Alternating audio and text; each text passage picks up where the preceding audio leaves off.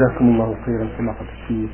هذا السائل محمد أحمد من اليمن يقول: سماحة الشيخ، نرجو من سماحتكم أن تفتونا ما هي الأشهر الحرم، وهل يجوز الصيد فيها لغير الحاج؟ الأشهر الحرم هي ذو القعدة وذو الحجة والمحرم ورجب، 4.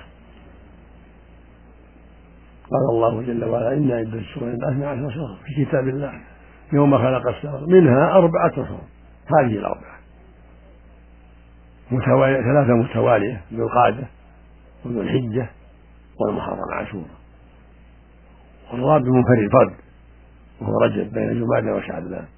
هذه 4 الحرم، والصيد فيها جائز، كان القتال فيها محرم، كانت الجاهلية تحذر ذلك أيضا، ثم نسخ عند الجمهور القتال فيها وصار القتال فيها جائزا، والصحابة قاتلوا الروم غير الروم ولم يحفظ عنهم أنهم تركوا القتال في أشهر الحرم لعلمهم بأنه نسخ.